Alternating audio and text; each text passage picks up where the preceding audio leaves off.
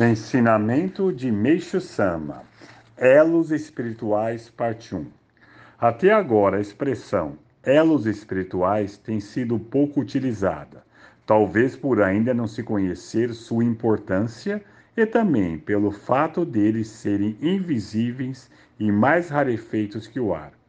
Entretanto, não se deve menosprezar a influência que eles exercem tanto nas coisas como no ser humano. Os elos espirituais são a causa da felicidade e da infelicidade humana.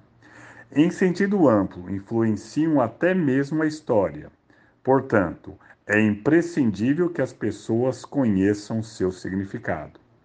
Antes de mais nada, quero esclarecer que minha explicação sobre os elos espirituais é ciência, religião e também um conhecimento que existirá no futuro o princípio da relatividade, os raios cósmicos e todas as questões referentes à sociedade ou indivíduo, enfim, tudo se relaciona aos elos espirituais. Vejamos a relação existente entre eles e o ser humano. Tomemos como exemplo o próprio leitor. Não se pode calcular quantos elos espirituais estão ligados a ele. Podem ser poucos, dezenas, centenas ou milhares. Há elos espirituais grossos e finos, compridos e curtos, corretos e incorretos, que constantemente exercem alguma influência e provocam mudanças no ser humano. Portanto, não é exagero dizer que o homem se mantém vivo graças aos elos espirituais. Entre estes, o mais grosso é o que existe entre um casal. A seguir, o que existe entre pais e filhos, entre irmãos, entre tios e sobrinhos, entre primos, amigos, conhecidos, etc., tornando-se, nesta ordem, cada vez mais fino. Creio que as expressões laços de afinidade e vínculos de afinidade usadas desde a antiguidade, referem-se aos elos espirituais. Os elos espirituais sempre se modificam, tornando-se grossos ou finos. Quando há harmonia entre o casal, ele é grosso e brilhante. Quando os cônjuges estão em conflito, ele torna-se mais fino e perde o brilho.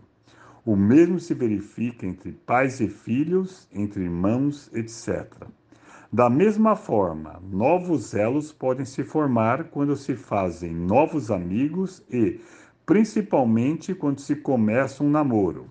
Chegando o namoro ao ápice, o elo espiritual entre o casal torna-se infinitamente grosso e a troca de sentimentos intensas.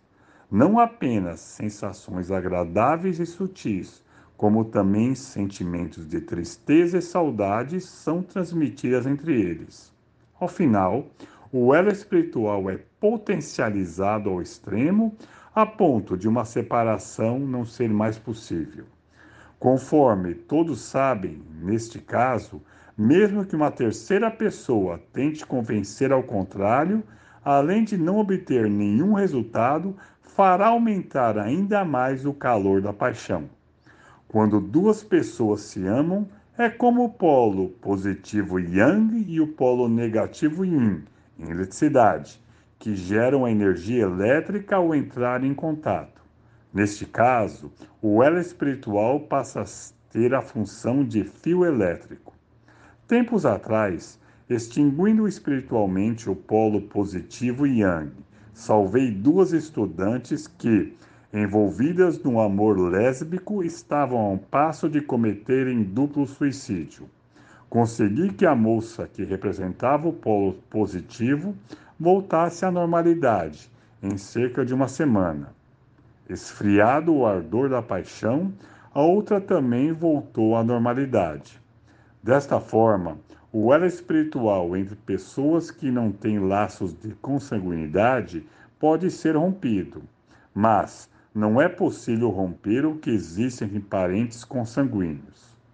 No caso de elos espirituais entre pais e filhos, existe um ponto no qual se deve prestar atenção. Como eles sempre estão pensando um nos outros, há um reflexo mútuo, e a índole dos filhos sofre a influência da índole dos pais, por intermédio do elo espiritual. Portanto, se os pais desejam melhorar os filhos, em primeiro lugar devem melhorar o próprio espírito. Frequentemente vemos pais que repreendem os filhos, apesar de eles próprios não terem uma conduta adequada. Isto surge pouco efeito e o motivo é que acabamos de expor. Muitas vezes, entretanto, nós nos perguntamos: por que pais tão maravilhosos têm um filho delinquente? A verdade é que esses pais são boas pessoas por interesse e apenas na aparência, mas a alma está nublada, e isto se reflete ao filho. Por Meixo Sama, extraído do livro Alicerce do Paraíso, volume 2.